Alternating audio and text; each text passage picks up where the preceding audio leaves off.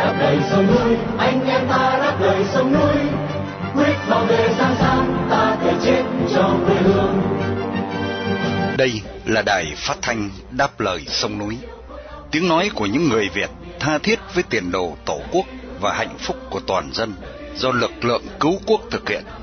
Phát thanh mỗi ngày từ 7 giờ 30 đến 8 giờ tối, giờ Việt Nam, trên làn sóng ngắn. 9.670 km chu kỳ.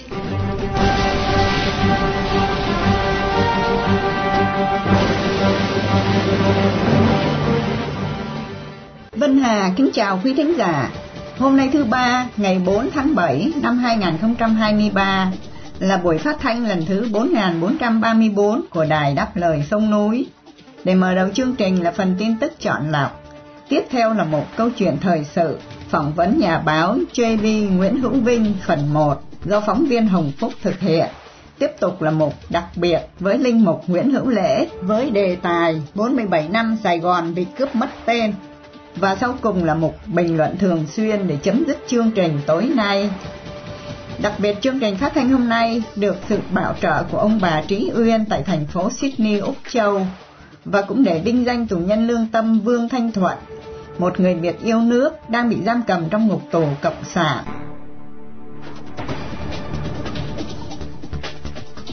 Mở đầu chương trình, mời quý thính giả theo dõi phần tin tức sẽ được Minh Nguyệt và Vân Hà trình bày sau đây.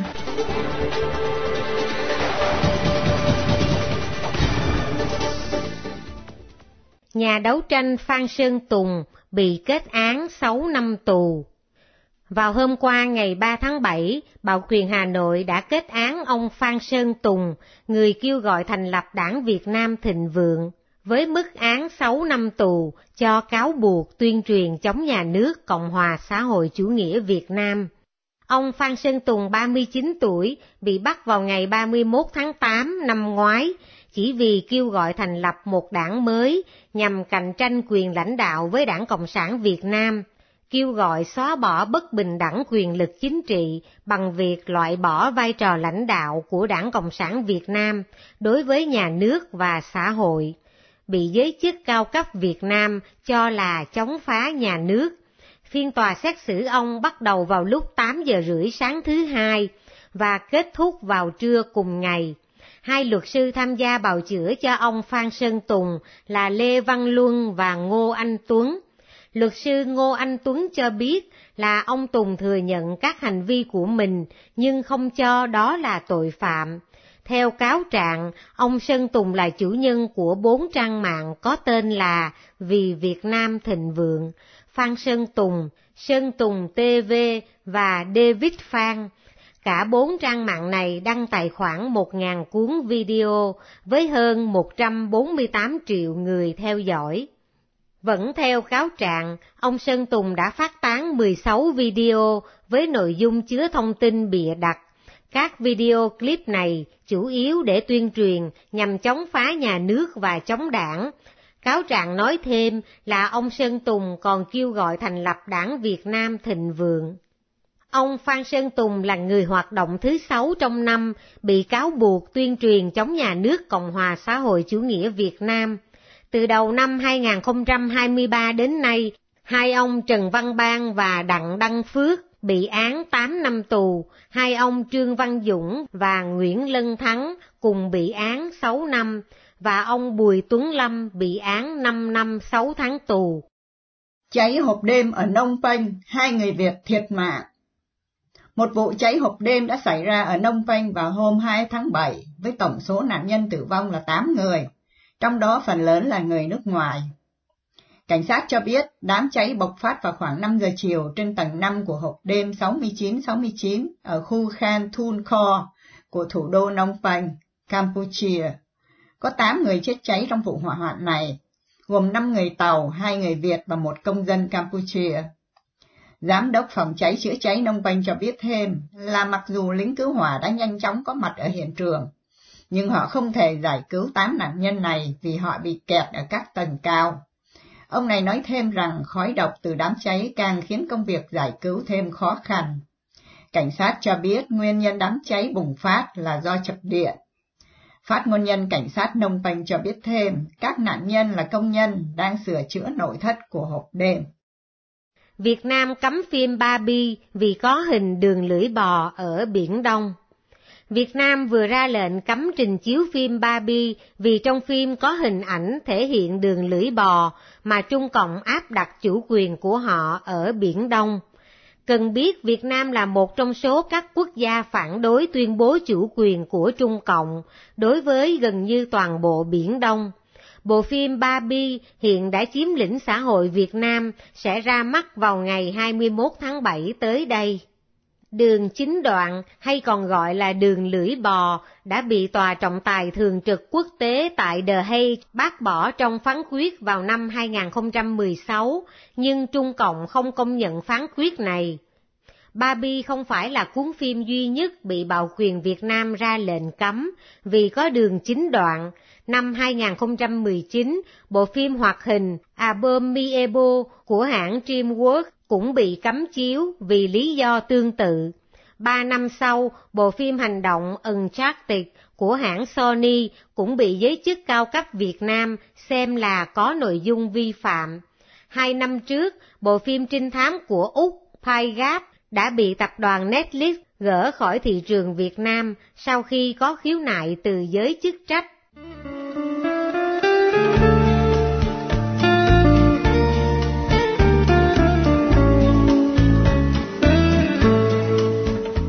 Thưa quý thính giả, chuyện ba sĩ quan công an ở trong nước ăn trộm dê đang khuấy động cả nước.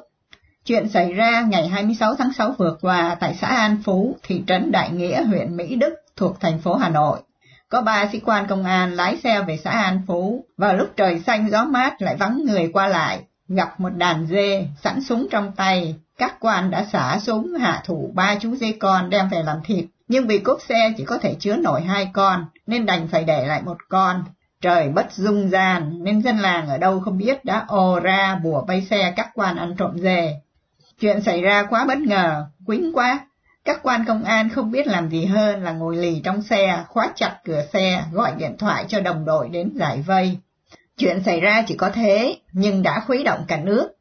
Có người cho rằng ba con dê bị mất từ một nền giáo dục trộm cắp, hay là săn dê là chuyện nhỏ, chuẩn bị để săn dân mới là chuyện lớn, hoặc là công an, nỗi kinh hoàng của người dân Việt Nam. Thưa quý thính giả, Kính mời quý vị cùng nghe cuộc trao đổi sau đây của phóng viên Hồng Phúc với nhà báo JB Nguyễn Hữu Vinh về câu chuyện ba con dê bị mất từ một nền giáo dục trộm cắp. Kính thưa quý vị thính giả, hôm nay chúng tôi xin được gửi tới quý vị cuộc trò chuyện của chúng tôi với nhà báo JB Nguyễn Hữu Vinh về ba con dê bị mất vì một nền giáo dục trộm cắp. Thưa quý vị, Đảng tuyên truyền rằng công an là bản dân, công an có nhiệm vụ bảo vệ an ninh cho xã hội, vân vân và vân vân. Thế nhưng, Công an chỉ sẵn sàng bảo kê cho những động mãi dâm, những tụ điểm cờ bạc, cho bọn buôn bán ma túy, cho những nhà hàng, những phòng tắm hơi, quán nhậu, vân vân và vân vân. Thay vì bảo vệ dân lành, chống lại tội ác, giữ gìn an ninh trật tự cho đồng bào. Công an là hiện thân của hung thần đối với những người dân lương thiện. Đang đêm, công an có thể huy động một lúc ba ngàn tên để tới thôn hoành hạ sát một đồng chí đã 84 tuổi, đã hiến dâng trọn đời mình cho đảng, đó là cụ Lê Đình Kình mà tôi tin chắc rằng nhiều người còn nhớ. Không phải chỉ có thế, những ai mà nhận được giấy mời lên văn phòng công an làm việc thì coi như ra đi không có ngày về, hay là thân nhân chuẩn bị mà nhận xác chết với những lời giải thích mơ hồ không sao hiểu nổi. Thưa quý vị, xã hội Việt Nam ngày nay là do công an trị, công an ngày càng rộng hành, từ trên xuống dưới và chúng ăn dơ ăn bẩn, lớn ăn lớn, bé ăn bé. Không phải chúng chỉ bóc lột mồ hôi nước mắt của dân nghèo mà thôi đâu Chúng hà hiếp áp bức đè nén những người dân vô tội và vô phương chống đỡ. Đã thế, Nguyễn Phú Trọng còn vinh báo tuyên bố đất nước ta chưa bao giờ được như thế này. Và bây giờ, xin mời quý vị cùng theo dõi cuộc trao đổi của chúng tôi với nhà báo JB Nguyễn Hữu Bình sau đây. Thưa chúng tôi là Hồng Phúc của Đài Phát thanh Đáp Lời Sông Núi. Xin được trân trọng kính chào nhà báo JB Nguyễn Hữu Vinh ạ. Dạ vâng, xin chào nhà báo Hồng Phúc và xin chào các quý vị khán thính giả của Đài Phát thanh Đáp Lời Sông Núi. Dạ thưa ông, ngạn ngữ Việt Nam có câu là ăn cắp quen tay mà ngủ ngày thì quen mắt.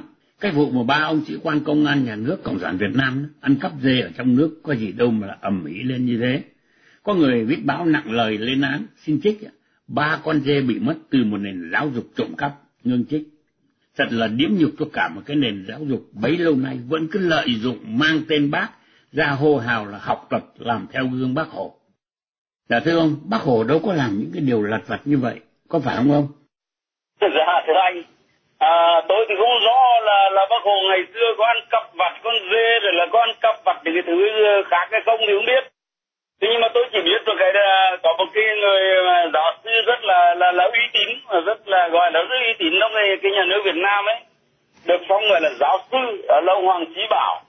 Thì ông không kể chuyện là ông Hồ ăn cắp vặt à, nhưng mà ông chỉ chỉ kể chuyện là bác Hồ ngày xưa lừa đảo ở bên Paris. Ngày xưa bác ở bên đó bác nghèo khổ lắm nên có cơ hội để bác làm giàu ngay. Và nhân cái cơ hội là ở bên Pháp vào cái nhà tư bản người ta làm những cái bình cổ bằng gốm rồi là viết những cái câu giả cổ bằng thì chữ hán nhưng mà không biết là có người chỉ cho rằng là, là, là đến gặp anh Nguyễn và thế là à, bác nhận được rồi bác nhân tàu lao tàu la lên đó toàn là đảo đảo đế quốc rồi mọi thứ này khác và bác nhận một khoản tiền rất là lớn. Và nhân xong cái là bác chuyển chỗ ở ngay. Rồi cuối cùng là cái ông chủ kia báo hai là mới đưa ra thì cảnh sát nó sơ đến. Và đến tìm bác thì coi bác lại chuồn mất rồi. Tức là cái hành động mà gọi là lừa đảo bằng cách là coi như làm à, ông kia thì ông làm hàng giả và bác biết như thế bác tiếp tay là anh rồi nhưng mà nhận được tiền cái là lừa đảo chạy ngay cho nên phải nói là về cái việc mà gian dối thì bác là thường thừa. Cho nên là có lẽ là tôi nghĩ rằng là nếu như mà trong cái trường hợp mà ba con dê bị mất rồi ba hai con dê và bị bắt bị bắn của các cái sĩ quan công an ở Hà Nội thì có lẽ chuyện nó không phải là là là lạ lắm đâu. Bởi vì là thưa anh là cái chuyện mất mấy con dê, con giết thì nó không có gì là bởi vì công an ngày xưa nghe là công an mà này khác người ta nghĩ là có vẻ là ghê gớm lắm. Là đảng tuyên truyền này khác nhưng mà từ ngày ngày mà có cái mạng xã hội rồi báo chí, nó cũng phải nói đến nhiều thì người ta thấy công an ăn cắp là bình thường mà anh. Mới đến thời gian ngắn thì coi như là có hai cảnh sát ờ, hai công an công an từ hà nội vào tân ninh tự nhiên trộm xe ô tô, bán xe người ta là định vị ra đó là đấy từ viết tàu lao xong rồi cuối cùng người ta để xe đâu là bao nhiêu vào đó trộm thì chỉ cái chuyện đó là bình thường. Với lại cái chuyện vài sĩ quan công an này là vặt này thì có gì đáng để đâu. Nó chỉ có mỗi chuyện là bởi vì à, có những cái tay tướng công an như ở ngay giám đốc của phó công an hà nội vừa qua nhận hai phẩy sáu triệu đô la đi đi hối lộ, đi tham nhũng nữa rồi là Nguyễn Đức Trung cũng là giám đốc công an Hà Nội. Rồi là anh hùng, lực lượng vũ trang, rồi là Phan Văn Vĩnh, Nguyễn Thành Hòa ti tỷ các tướng tá ngành công an thì cũng đều vậy cả cho nên cái chuyện đó không có gì lạ. Nó chỉ là ở đây mỗi chuyện là bởi vì công an đây không ăn cắp dê mà chỉ bắn nhầm dê thôi thưa anh. Dạ. bắn nhầm dê là cái cách mà người ta dùng để người ta bào chữa cho ba thanh công an thì cắp trộm dê của dân là thế đấy. Thực ra mà nói thì đấy là học tập làm theo thì người ta chỉ học được tập được những cái điều nhỏ. Dạ thưa ông, cơn thịnh nộ không ngừng ở đấy, có người còn cho rằng xin trích, săn dê là chuyện nhỏ, chuẩn bị để mà săn dân mới là chuyện lớn, nhưng chết là thưa ông, công an là con công của chế độ, là thanh gươm bảo vệ đảng, bảo vệ nhà nước, tại sao lại có chuyện săn dân ở đây thưa ông? Dạ vâng thưa anh, à, cái người mà viết cái câu bảo là chuẩn bị săn dân à, thì cái đấy là khi à, người ta cũng có lẽ người ta nói như thế nhưng người ta hơi lạc quan. Thì việc săn dân là săn từ lâu chứ không phải bây giờ đâu anh theo cái tổ chức của người bảo vệ nhân quyền à, với lại các cái tổ chức khác thì chắc là có khoảng chừng 270 người dân mà như mở mồm về tiếng nói về lãnh thổ của tổ quốc, về à, cái đời sống người dân, về thực tế xã hội thì coi như là đã được đưa vào trong nhà tù. Và hàng trăm, hàng nghìn người khác nữa thì coi như là bị phạt người thì 7 triệu, người thì 7 triệu rưỡi. Tôi gọi là là lên mạng Facebook nói những điều này khác là xúc phạm đến đảng và nhà nước. Đấy là cái chuyện là săn dân là là là những chuyện như vậy nhưng mà tính mạng con người mà còn bị săn thường xuyên như thế rồi là đuổi hết chỗ nọ chỗ kia rồi là cần đến ngày nào ngày kia rình ờ, dập rồi những cái như thế thì họ cho rằng đầu tư là săn dân đâu. Vì thời lượng của chương trình có giới hạn, kính mời quý vị nghe tiếp phần 2 vào ngày mai. Thành thật cảm ơn quý vị.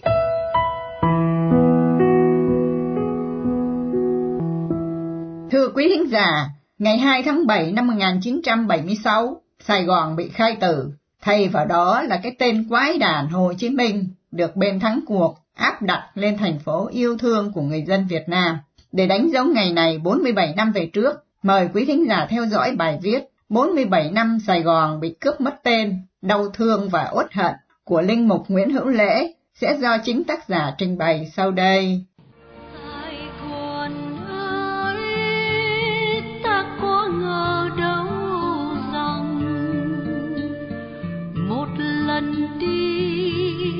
làm một lần vĩnh biệt, một lần đi làm mất lối quay về, một lần đi làm mãi mãi thương đau. Thưa các bạn, sau khi đọc cái quyết nghị chỉ ông dạng có 16 chữ đó, chắc đại biểu quốc hội khóa 6 bù nhìn cộng sản đứng lên vỗ tay rôm rớp vì họ đã viết xong cho tờ giấy khai tử cho Sài Gòn là con tim của người dân miền Nam. Tôi cảm thấy lộn giọng và buồn nôn khi đọc cái nghị quyết quái đảng và trơ trẽn đó, nhất là cái câu vô cùng láo khoét và thối tha sau đây. Xét rằng nhân dân thành phố Sài Gòn gia định luôn luôn tỏ lòng kính yêu vô hạn đối với Chủ tịch Hồ Chí Minh và tha thiết với việc thành phố ma tới người. Ở đây tôi xin hỏi toàn thể người dân miền Nam, đặc biệt là người dân thành phố Sài Gòn gia định, hãy để ra một phút đọc lại và xin trả lời cho tôi biết.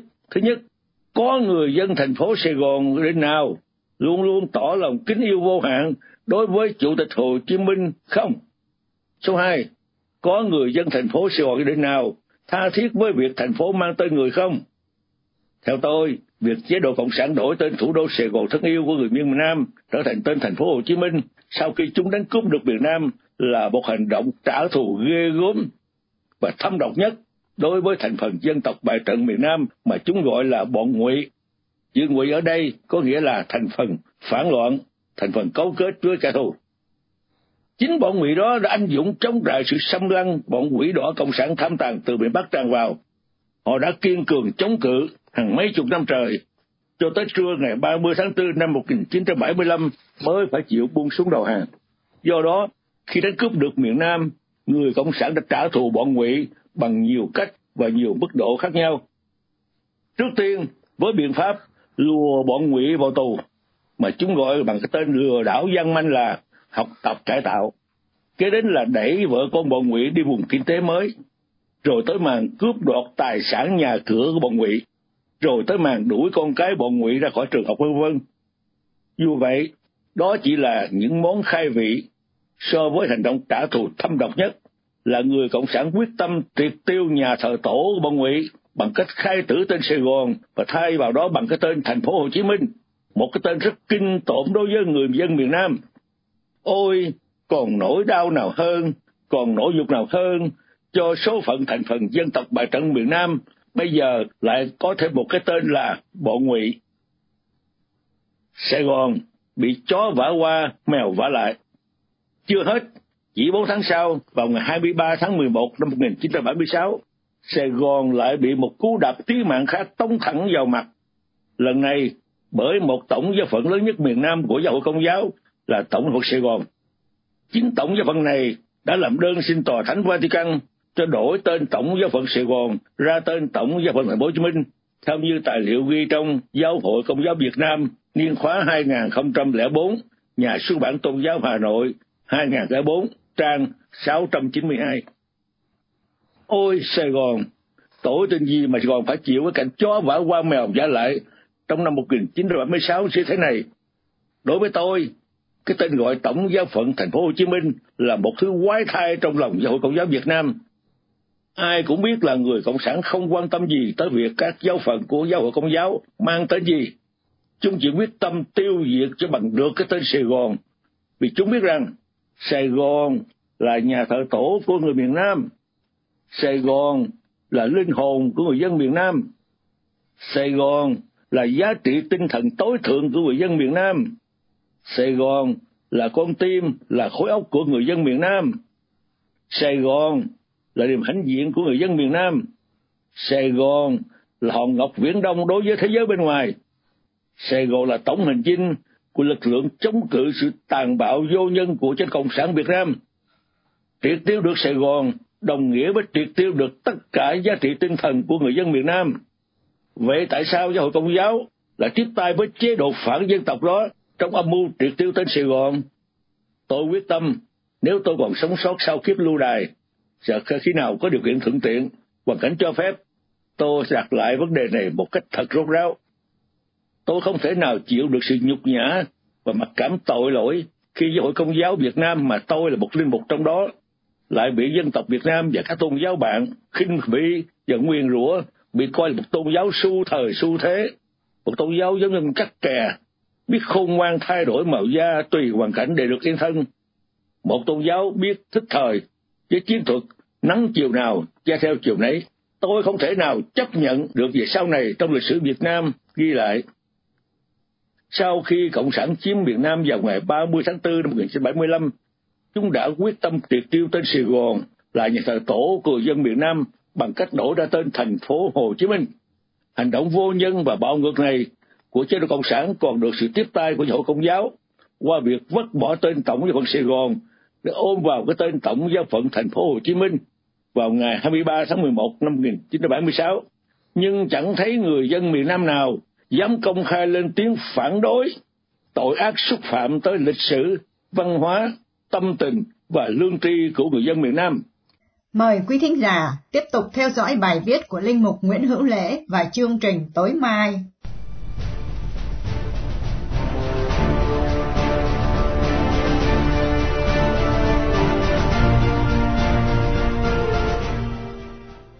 Trong lịch sử của Nga, có rất nhiều tiền lệ chiến tranh bên ngoài đưa đến sự sụp đổ của chế độ. Cuộc chiến của Ukraine cũng không ngoại lệ và sẽ đưa đến sự sụp đổ của chế độ độc tài Putin.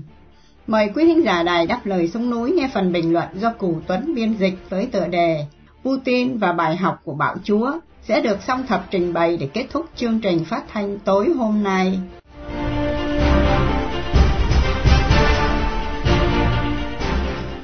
Vladimir Putin học được điều mà rất nhiều bạo chúa đã học được trước ông ta là khi bạn thả bầy chó dùng để gây chiến tranh, chúng có thể quay lại cắn trả. Khi cử binh sĩ Nga hành quân đến chiếm thủ đô nước Ukraine, ông Putin không bao giờ tưởng tượng được rằng 16 tháng sau, nhóm lính đánh thuê Wagner nổi loạn sẽ tiến quân đến Moscow. Napoleon cũng không tưởng tượng được rằng việc xâm lược nước Nga sẽ dẫn đến việc ông ta bị lưu đày và khôi phục chế độ quân chủ ở Pháp. Hitler không bao giờ tưởng tượng rằng việc xâm lược Ba Lan sẽ dẫn đến việc ông ta phải tự sát và nước Đức bị chia cắt. Cũng như Saddam Hussein không bao giờ tưởng tượng rằng việc xâm lược Kuwait cuối cùng sẽ dẫn đến việc chế độ của ông ta bị lật đổ và cái chết của chính ông ta.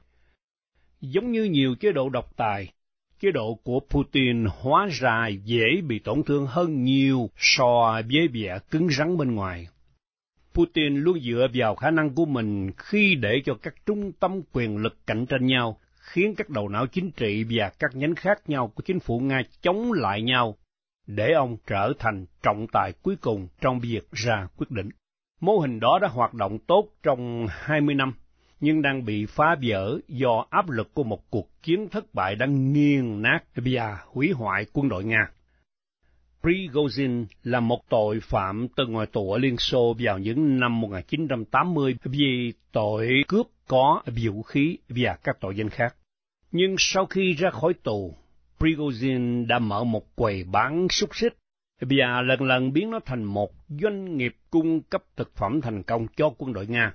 Điều đó dẫn đến một biệt danh mà Prigozhin rất ghét, đó là đầu bếp của Putin. Wagner ban đầu không đi tiên phong trong cuộc xâm lược Ukraine của Nga vào năm 2022, nhưng những thất bại của quân đội Nga đã tạo cơ hội cho Prigozhin giành lấy thị trường từ Bộ Quốc phòng Nga. Tên đầu bếp của Putin đã vạch ra một kế hoạch đặc biệt tàn nhẫn và táo bạo bằng cách tuyển dụng những người tù bị kết án từ các nhà tù Nga để sử dụng trong các cuộc tấn công bằng làn sóng người. Để giữ được bọn tội phạm trong quân đội, Prigozhin đã phát hành một bộ phim về một kẻ được cho là đầu ngũ đã bị hành quyết bằng những nhát búa tạ vào đầu. Khi Prigozhin có quyền lực hơn, quyền lực đó dường như đã làm ông ta trở nên kiêu ngạo. Và Prigozhin bắt đầu phát các video, trong đó hắn chế nhạo Bộ trưởng Bộ Quốc phòng Nga và tướng Tổng tham mưu trưởng của Nga là những kẻ hèn nhát và tội phạm. Prigozhin kết tội hai người này là không cung cấp đủ đạn pháo cho lực lượng của mình. Phớt lờ thực tế rằng quân đội Nga có kho dự trữ khá hạn chế, và thật dễ hiểu khi mà Bộ Quốc phòng Nga chỉ ưu tiên cấp đạn dược cho quân lính của mình. Nhưng trong những ngày gần đây, sự cạnh tranh giữa Wagner và Bộ trưởng Quốc phòng Nga đã vượt khỏi tầm kiểm soát. Đầu tháng này, binh lính của Prigozhin đã bắt được một sĩ quan Nga mà Prigozhin công khai buộc tội sĩ quan này là đã nổ súng vào một đoàn xe của Wagner. Vào thứ Sáu 23 tháng 6 vừa qua, Prigozhin cho rằng quân đội Nga đã tấn công một trại lính Wagner, dẫn đến nhiều thương vong, và ám chỉ Bộ trưởng Quốc phòng Nga khi Prigozhin nói rằng bọn cặn bã này sẽ bị chặn đứng. Nên ngày hôm đó, cơ quan an ninh liên bang Nga đã phản ứng vào cuối ngày thứ Sáu bằng cách ban hành lệnh bắt giữ Prigozhin vì tội kích động nổi loạn vũ trang. Nhưng Prigozhin không chờ đợi đến khi bị bắt. Cũng giống như Julius Caesar đã băng qua sông Rubicon, thì quân của Prigozhin hành quân đến Rostov-on-Don vào ngày thứ Bảy 24 tháng 6 và chiếm trụ sở quân đội Nga ở đó mà không cần giao tranh. Cuối ngày, một đoàn xe của Wagner tiến đến Moscow trong tình trạng các con đường đến thủ đô đã bị phong tỏa. Để đối phó với mối đe dọa bất ngờ này, Putin đã đi xa đến mức biện dẫn cuộc cách mạng Nga năm 1917 khi ông nói, những âm mưu, tranh chấp và chính trị sau lưng quân đội và nhân dân đã dẫn đến một cú sốc lớn, sự hủy diệt của thế giới quân đội và sự sụp đổ của nhà nước.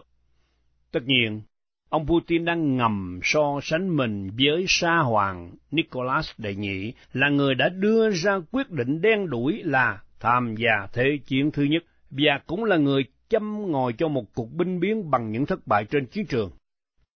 Vào đêm thứ Bảy 24 tháng 6, sau khi có sự hòa giải của Tổng thống nước Belarus, Prigozhin đã hủy cuộc tiến công của mình khi chỉ cách Moscow khoảng 200 cây số.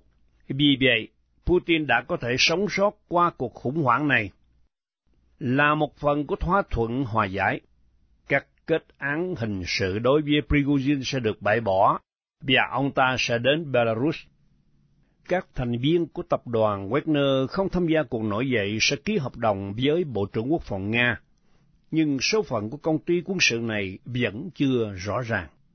Tuy nhiên, cuộc khủng hoảng Wagner đã bộc lộ sự bất ổn tiềm ẩn của chế độ Putin và làm lung lay hào quang quyền lực của ông ta. Cuộc khủng hoảng này có thể tạo cơ hội cho một cuộc phản công của Ukraine mà cho đến nay mới chỉ nhích như rùa bò. Nếu quân Nga bị phân tâm do đấu đá nội bộ, thì Ukraine có thể có cơ hội giành được nhiều thành công hơn trên chiến trường, và điều đó có thể làm suy yếu hơn nữa quyền lực của Putin. Ở đây có một bài học cho tất cả những bạo chúa trong tương lai khi nghĩ đến việc phát động các cuộc chiến tranh xâm lược. Vậy, hỡi Tập Cận Bình, ông có đang nghe không đấy?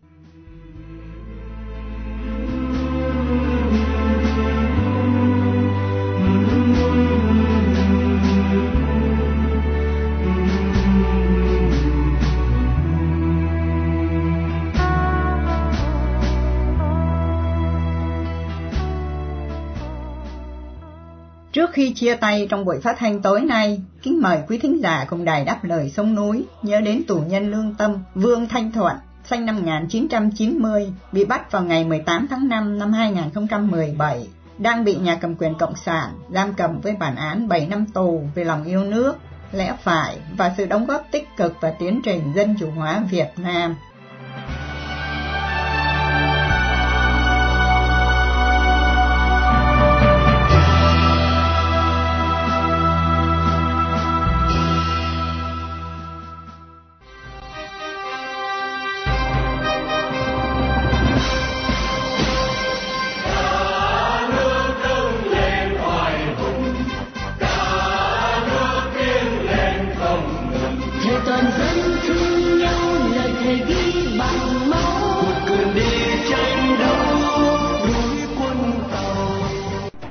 Trình phát thanh đáp lời sông núi hôm nay đến đây là chấm dứt. Hẹn gặp lại quý thính giả trong chương trình tối mai vào lúc 7 giờ 30.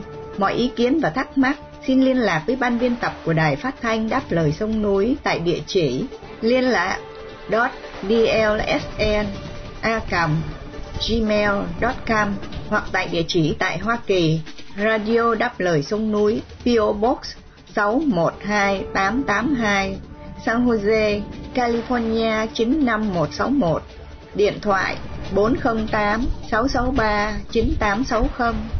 Cảm ơn quý thính giả đã theo dõi chương trình. Chúc quý vị một đêm thật bình an. Xin mến chào tạm biệt.